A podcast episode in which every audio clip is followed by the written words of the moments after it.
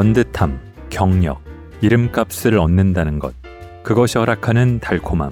하지만 여전히 너무 같거나 달라서는 안 되는 위태로운 생존 방식. 따뜻하고 상냥한 혐오에 계속해서 찔리게 되는 나의 맨살 같은 것. 앞으로도 계속 웃기게 될 것이다. 그것이 이 삶의 근본이고 라이프 스타일이며 젠더이고 섹슈얼리티이자 커뮤니티이다. 골라듣는 뉴스룸 책 읽는 순간 북적북적입니다. 저는 심영구 기자입니다. 40 넘어가도 혼자 살면은 독거노인이다. 라는 농담을 하던 30대 시절이 있었습니다. 이것도 꽤 지났네요. 제가 아침에 봤던 기사는 작년 하반기 기준으로 전국의 1인 가구가 772만 명이나 된다고 전하고 있었어요. 연령대를 총 망라한 거지만 뭐 꼭 나이가 든 분들, 뭐 젊은 분들 아니더라도 혼자 사는 사람들이 많다는 거, 그거는 다들 주변에 봐도 잘 아실 겁니다. 그러니까 출산도 그렇고 결혼도 그렇고 다 영향을 받죠. 미혼을 넘어서 비혼으로 또 결혼은 하더라도 자녀는 선택이고 자녀를 갖더라도 시기는 천차만별이고 이 서른 살 전후에서 결혼하고 1, 2년 뒤에는 당연한 것처럼 아이를 갖고 또 아이가 커나가고 학교를 가고 졸업을 하고 직장을 갖고 또다시 결혼을 하고 그렇게 나이를 먹어간다는 일종의 스테레오 타입 같은 삶이 뭐 여전히 적지는 않겠지만 또 그렇게 이제 다들 비슷하게 살고 있지는 않다는 걸 새삼 느끼게 됩니다. 다변화됐다고 할까요? 이 책에서 볼 수 있는 부분들도 그렇습니다. 이반 지하. 이 퀴어를 뜻하는 이반과 작가의 생활 공간이자 작업 공간을 뜻하는 반지하. 이걸 결합한 이름을 쓰고 있는 예술가 이반 지하가 쓴 에세이를 가져왔습니다. 나는 왜 이렇게 웃긴가? 처음엔 제목만 보고 정말 포복절도하는 유머 에세이인 줄 알았습니다. 그런데 물론 재밌습니다만 꼭 그렇지는 않았습니다. 프롤로그를 먼저 짧게 읽겠습니다. 생계와 경계를 넘나드는 위험한 농담으로 태어나 경직된 손절의 공기를 폐 끝까지 들이마시고 사방에서 꽂혀 들어오는 경멸의 칼날에 기꺼이 가슴팍을 열어주며 보리보리 쌀. 그렇게 오늘에 이르렀다. 내일은커녕 0.1초 뒤도 없는 듯 지독하게 깐죽대어 온 시간이 역사가 되어 천진하고도 엄숙히 오늘에게 묻는다. 나는 왜 이렇게 웃긴가? 그대들이 묻고 감탄하길래 나도 한번 읊조려 본다. 나는 왜 이렇게 웃긴가? 그대, 오늘도 속절없이 터져버린 웃음을 달고 중심을 잃고 흔들리는 육체를 가누지 못한 채 감히 여기서 비결을 알고자 하는가? 그대. 만인을 제치고 그대를 웃게 한 나를 그저 경이로운 자연이라 칭하지 않을 수 있겠는가? 그러나 마음껏 물을지어다. 그러나 경탄할지어다. 그러나 분석하고 탐구할지어다. 그러나 그대, 이반 지하가 되겠는가? 그러나 그대, 이반 지하처럼 말하겠는가? 이반 지하처럼 살겠는가? 아, 아, 니? 그래서 이렇게 나는 웃긴 것이다. 자, 책 소개의 한 대목을 옮겨보면요. 성적 지향이라는 지극히 개인적이고 내밀한 부분을 두고 차별식이나 하는 세상 사람들에게 이반지하가 옆구리 쿡 찌르며 건네는 웃음 보따리이자 서늘한 질문이다. 라고 했습니다. 자, 바로 본문의 글을 읽어보겠습니다. 저도 저 젠틀맨에 포함될 것 같지만 안 읽을 수가 없네요. 손상된 젠틀맨을 위하여.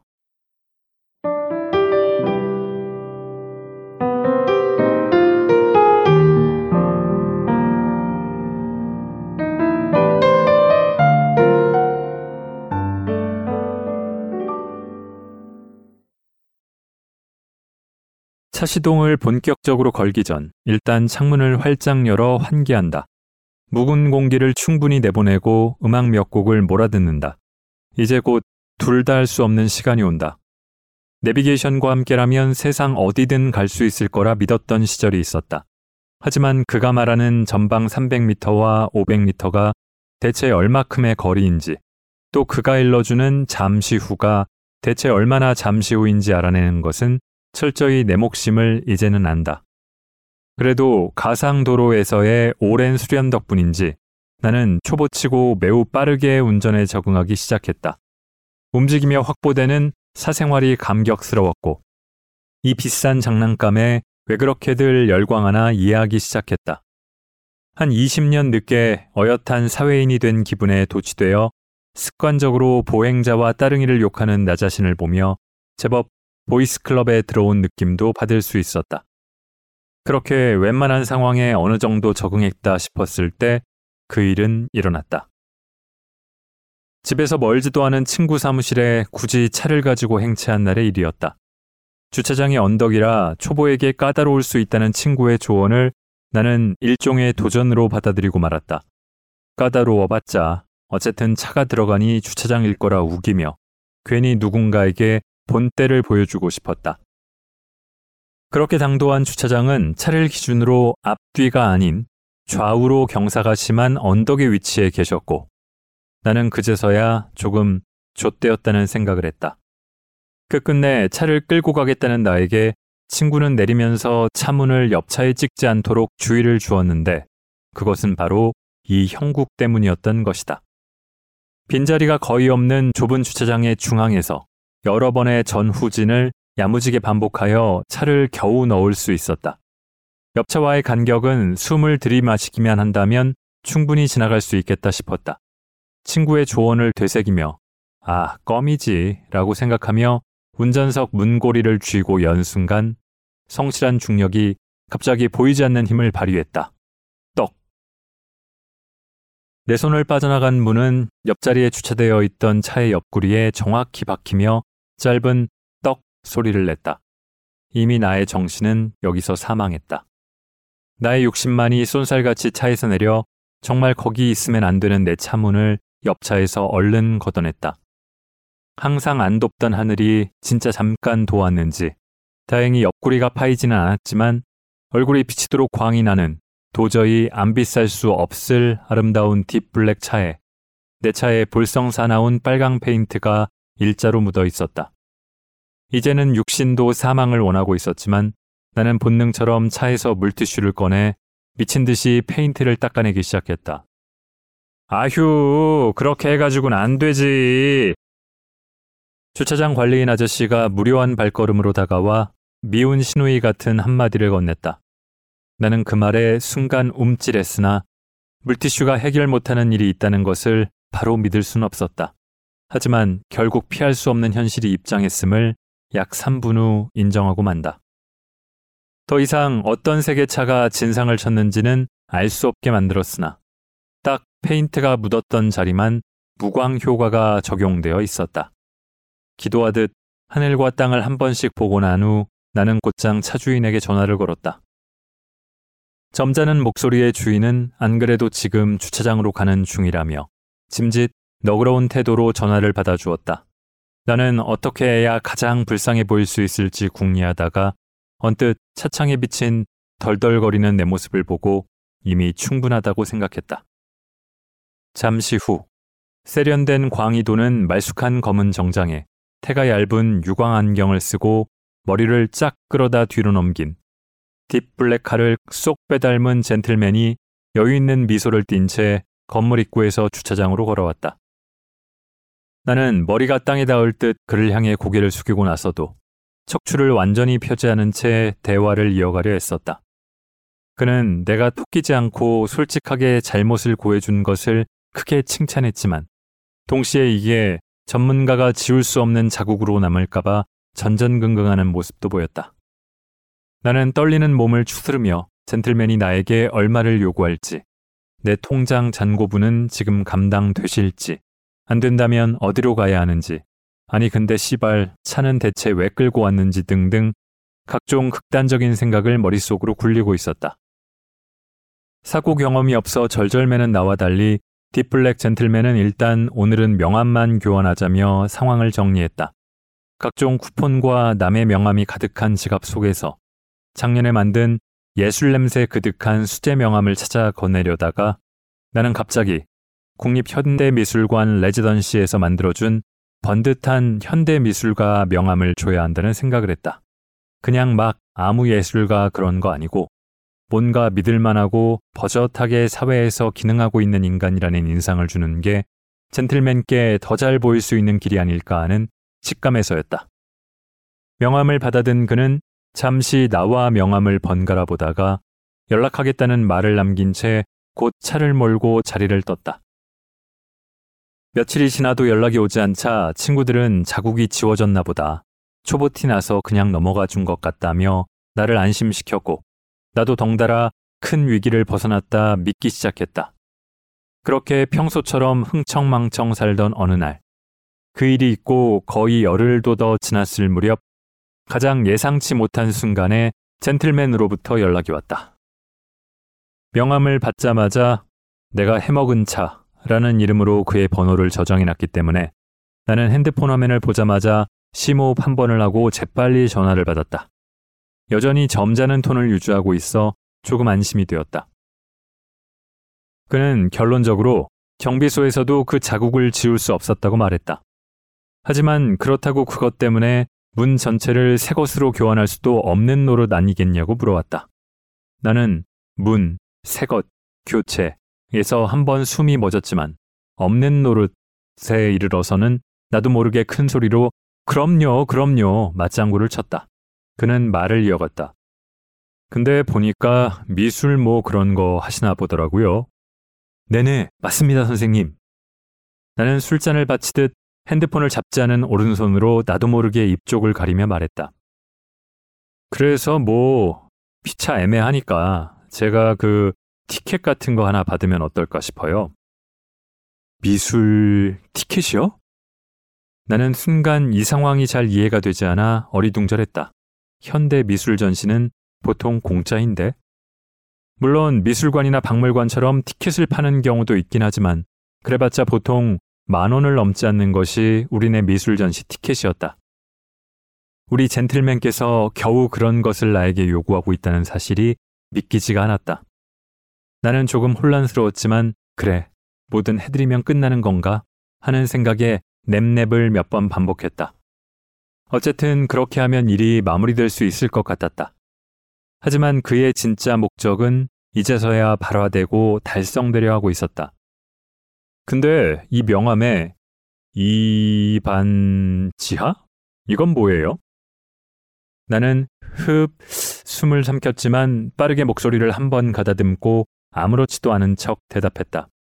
그거요. 제가 글 쓰고 그림 그리고 할 때 쓰는 어 닉네임 같은 겁니다. 약간 석연치 않은 톤으로 그렇군요. 라는 말을 뱉은 그는 곧바로 말을 이었다. 근데 이반이라는 게 그 좋은 의미가 아니잖아요. 나는 그의 말이 끝나기 무섭게 대꾸했다. 그렇죠. 맞죠. 그는 나의 맞장구에 약간 힘을 얻은 듯 했다. 그러니까 이게 게이, 트랜스 이런 건데 나도 힘주어 대답했다. 네, 제가 바로 게이입니다. 핸드폰 너머 보이지 않는 그의 점잖은 심장이 적잖은 타격을 입었다는 것이 느껴졌다. 그는 한동안 아, 아, 아, 라는 말만 반복했고 자신감 넘치던 태도 역시 모 수그러들듯 함께 수그러들었다. 아, 그래요. 그렇군요. 저, 저, 죄송합니다. 아닙니다. 나는 이제 끝났다는 생각에 씩씩하게 대답했다. 하지만 그는 이제 겨우 1절을 마치고 조금 떨리지만 호기심 넘치는 목소리에 2절로 가려 하고 있었다. 그러면 그 여자인데 그 여자를 좋아하시는 그런? 이쯤 되니 나는 급격한 피로감을 느꼈고, 네네, 비슷한 겁니다. 상황은 너무 심하게 귀찮아지고 있었다. 젠틀맨은 아직 뭔가를 수습할 수 있다고 생각하는 눈치였다. 어, 저는 그러니까 그, 그 미술 그런 거 하신다고 해서, 어, 티켓이나 그런 걸 받으면 되겠다 생각했거든요. 그러니까, 그래서, 음, 그래서, 뱉어내는 단어들 사이로 불규칙한 숨이 첨가되면서 그의 용건은 조금씩 더 너저분해지고 있었다. 눈에 띄게 떨리기 시작한 그의 목소리는 당장 눈앞의 호기심을 충족하고픈 비립탄 욕망과 여전히 젠틀맨으로서의 위신을 지켜내고자 하는 사회적 자아에 비틀대는 싸움을 여전히 반영하고 있었다. 여기서 에라 한 발을 더 나아갈지 아니면 끝끝내 멈춰낼 것인지 그의 젠틀은 다시 없을 위기를 맞고 있었다. 하지만 이제 확실히 내 알 바는 아니었다. 나는 그가 횡설수설하는 틈을 타 몇 번의 내내와 다 맞는 말씀이라는 말을 반복한 후 젠틀하게 전화를 끊어냈다. 그와 조금 더 통화를 이어줘야 했을까 하는 생각이 안 든 것은 아니었다. 사실 보통 이런 대화는 너의 게이 여자친구와 셋이 함께 만나자는 얘기까지 들어줬을 때 완벽하게 평범한 젠틀맨과의 에피소드가 된다. 하지만 아무래도 거기까지 가는 것은 이제 내 쪽에서 먼저 지켜주고 싶다. 언제부턴가 이 땅의 소중한 젠틀맨들의 격은 내가 한 박자 빨리 지켜주고 싶은 것이 되었다. 조금만 지체하면 수많은 젠틀맨들이 자꾸 자신의 모든 것을 숨김없이 보여주려고 하기 때문이다.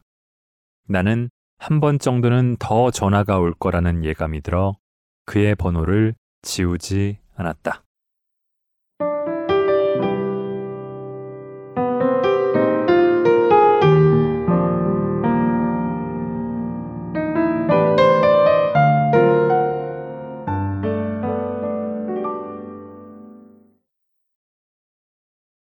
네. 재밌으신가요? 나는 왜 이렇게 웃긴가 라는 제목을 다시 보면 프롤로그에도 그런 내용이 담겼지만요.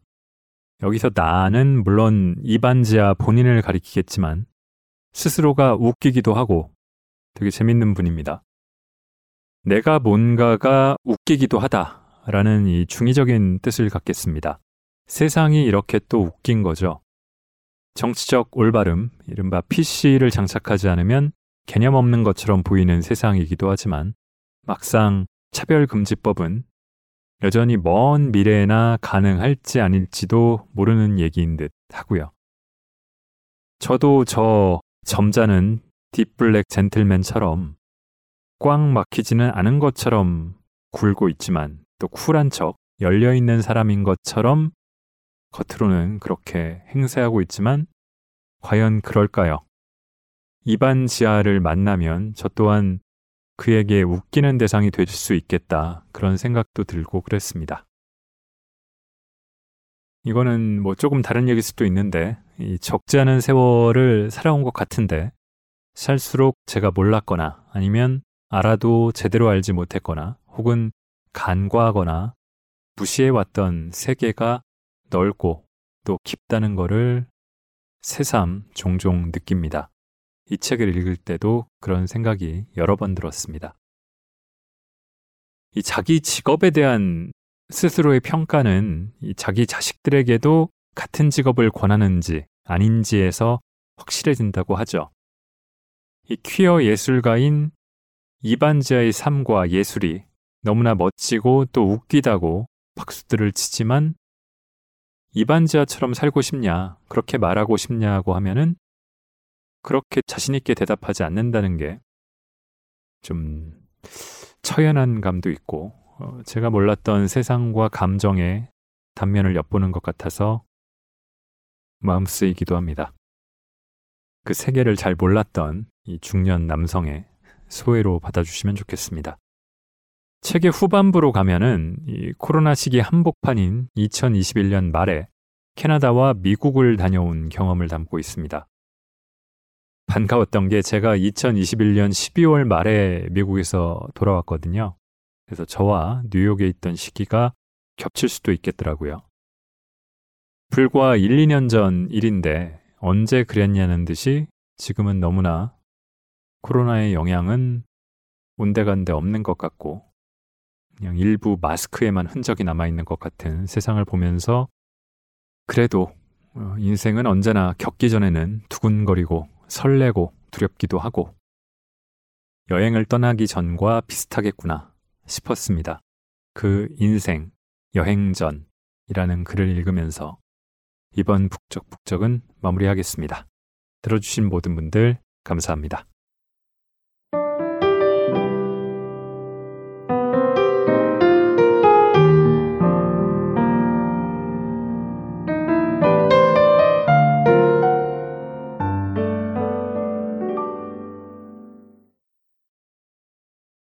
인생, 여행 전.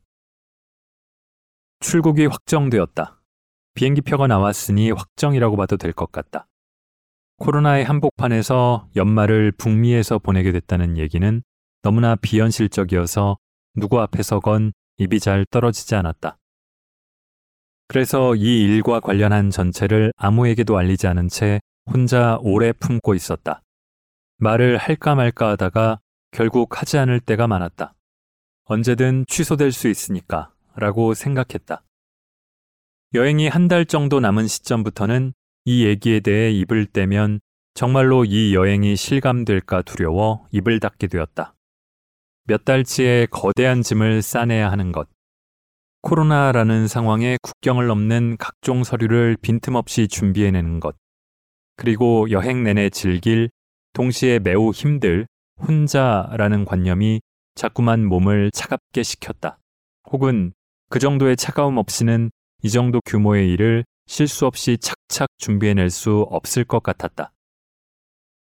여행 동안 팡팡 써댈 돈을 생각하면 눈앞이 아득하고 아찔해지는 느낌이 들었는데 상상하는 것만으로도 극도로 신나고 괴로웠기 때문이었다. 유튜브 여기저기에서는 현명하게 돈 쓰는 방법이 세상에 정말 있다고들 하던데 근데 그게 내가 하려는 이것은 정말 아닐 텐데. 하지만 또 나는 나라서 어쩔 수 없는. 그러니까 이것은 정말로 어쩔 수 없는 일이다. 외화는 분명히 낭비될 예정이었다. 마침내 출국 소식을 전하자 친구들은 한마디 이상씩 말을 보태며 뭐를 해야 하고 뭐를 해야 하고 또 뭐를 하고 또 뭐 하지 말라고 했다. 코로나로 발이 묶인 놈들에게는 지내가 가나 싶을 정도의 디테일한 흥분이 있었다. 나는 여행을 가는 사람이 나라는 게 좋았지만 적당히 남의 일이었으면 하는 마음을 동시에 가지고 있었다.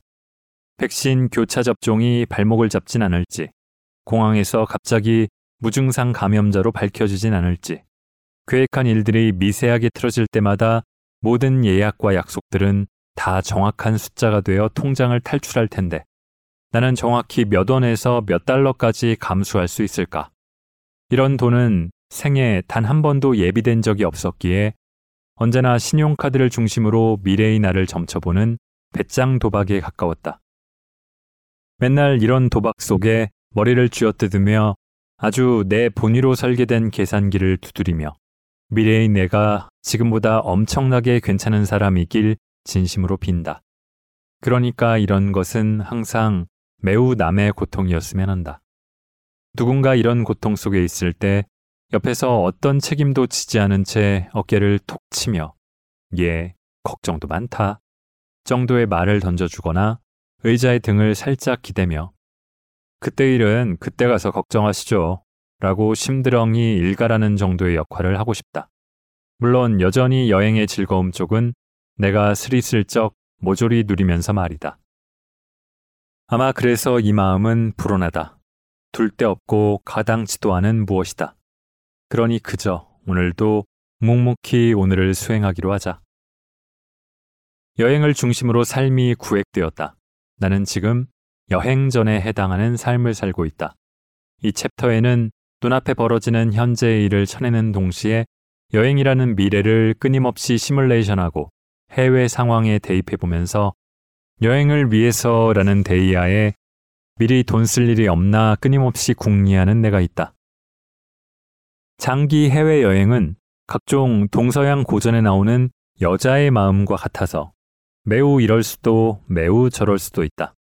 엄청나게 추울 수도, 엄청나게 더울 수도, 엄청나게 피곤할 수도, 엄청나게 외로울 수도, 엄청나게 무거울 수도, 엄청나게 그릴 수도, 엄청나게 찍을 수도, 엄청나게, 막 엄청나게. 하지만 이 모든 게 엄청나더라도 동시에 멋이란 게 반드시 있어줘야 할 것이다.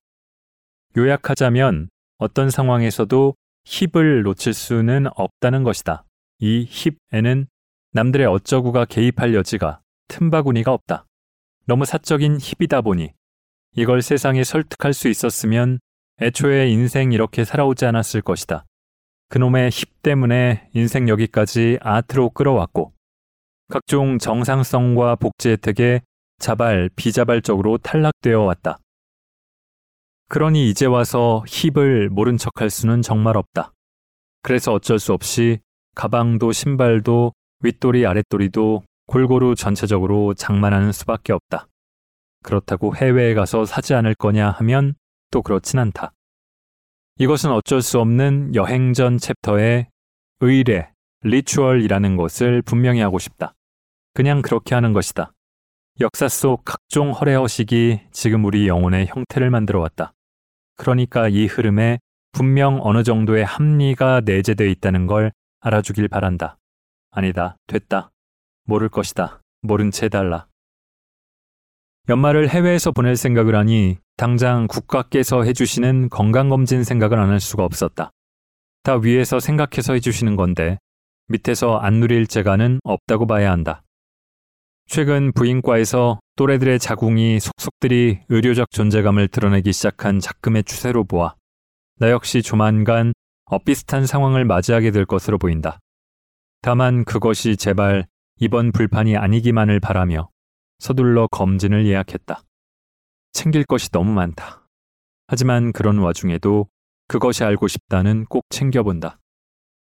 정신없이 각종 사무와 사무가 이어지던 와중 갑자기 뜬금도 없이 불현듯 얼마나 많은 차별이가 나를 기다리고 있을까 하는 생각이 이마를 때리며 일순간 온몸에 전율이 흘렀다.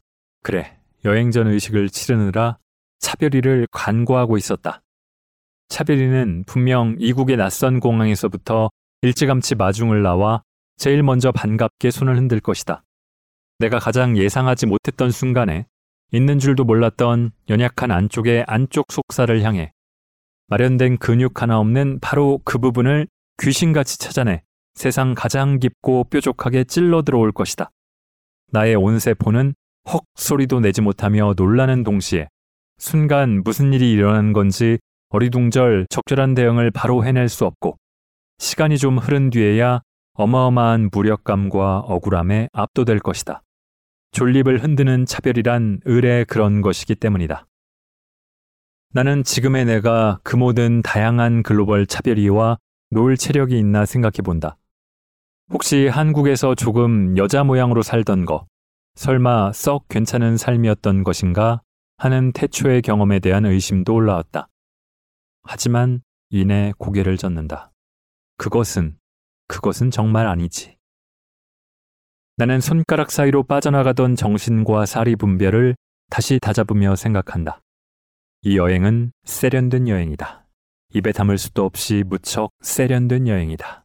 아트 일을 하러 토론토에 간다니, 뉴욕에 간다니. 이것은 너무나 세련되어서 오줌이 찍 나올 일이다. 서울 번화가 야외 카페 2층에 앉아 1층의 한국 놈들을 내려다본다. 이놈들, 지금 내가 무슨 일을 앞두고 있는지 알고나 있는가? 앙? 여름에서 가을이 되는 간절기의 차가운 바람 속에 나는 이미 토론토고 뉴욕이다.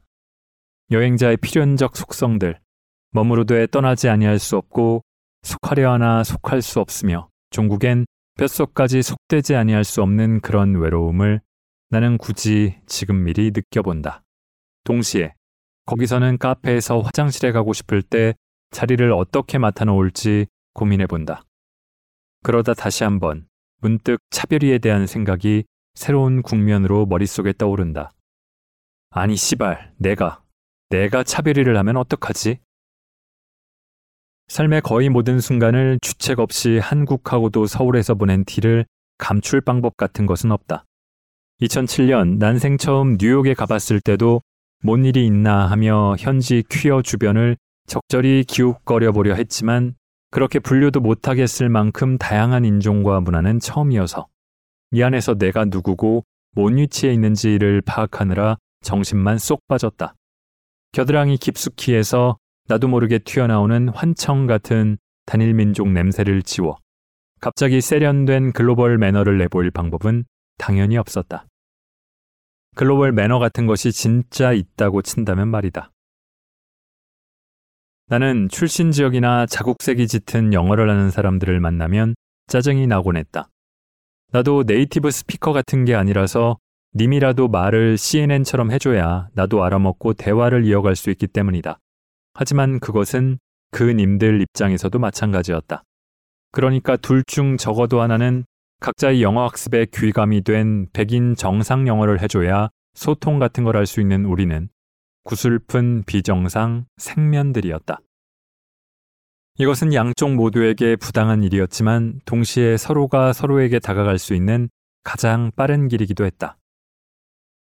각종 상념 끝에 나는 결국 살포시 눈을 감으며 피할 수 없는 어글리 코리안의 숙명을 받아들이고자 한다. 여행의 피로라는 큰 산에 이 모든 것을 버무리며 아, 그냥 좀 대충 어떻게 잘 좀 해보자 생각한다. 하지만 조금은 치사하자. 치사하도록 하자. 일단은 살고 보자. 살아나 보자. 살아서 돌아오기나 하자. 계속 다리에서부터 한기가 스민다고 느꼈다. 겨드랑이에서 땀이 나는 이 계절치고는 더운 이상 기온 속에서도 나는 자꾸 발바닥, 종아리, 허벅지 안쪽을 잇는 어떤 선이 얼어버릴 것 같다고 느꼈다. 현재를 살고 있었지만 약 20여일 뒤인 여행을 대비해 살고 있기도 해서 나는 몸이 안 좋은 것은 아닌지 조금 불안해졌다. 어떻게 해도 데워지지 못할 듯한 기분 나쁜 냉기가 자꾸만 올라왔고 나는 습관처럼 평생 나를 휘둘러 맞지 않았던 성 호르몬의 답없는 장난을 의심했다. 그림과 책과 분리수거와 자전거 헬멧과 맞밤이 한꺼번에 굴러다니는 거실에 친구가 빌려준 큰 캐리어 두 개를 펼쳐 가볍고 두꺼운 옷을 일단 던져놓고 있을 때였다. 나는 불현듯 내 몸이 2015년 겨울의 뉴욕 추위를 되짚어 느끼고 있다는 것을 알아챘다. 내 몸은 그 도시를 추위로 기억하고 있었고, 그걸 미리 두려워하고 있었던 것이다. 돈은 매일 모자랐고, 영양은 부실했으며, 불안정한 잠자리에 수면은 없다시피 했던 그때, 과거, 현재, 미래 어디에도 속하지 못한 채 매 순간 존재가 흔들리고 있던 나는 그 모든 것을 춥다고 기억하고 있었다. 몸이 이해한 감각이 그랬다. 이번 여행은 언제나 꿈꿔왔던 예술가로서 안정적인 여행이 보장된 공식적인 초청이다. 나는 6년 전의 내가 아니다. 하지만 그때 그 온도를 기억하고 있는 몸은 경고를 멈추지 않고 있었다. 무척 추울 것이라고. 그곳은 무척이나 추울 것이라고. 나는 아주 복잡한 기분이 들었다. 각오, 기대, 대비, 설렘. 그 모든 것을 합쳐도 몸은 쉽사리 각인된 온도를 잊어주지 않을 것 같았다. 두꺼운 양말 두 개를 찾아 하나는 신고 하나는 캐리어에 던져 넣었다. 작은 무릎 담요를 허리춤까지 끌어당겨 덮고 천천히 다리를 주물렀다. 그리고 다시는 몸을 외면한 여행을 하지 말자고 생각한다. 그런 여행을 만들어 보자고 생각한다. 그렇게 몸을 안심시켜 본다.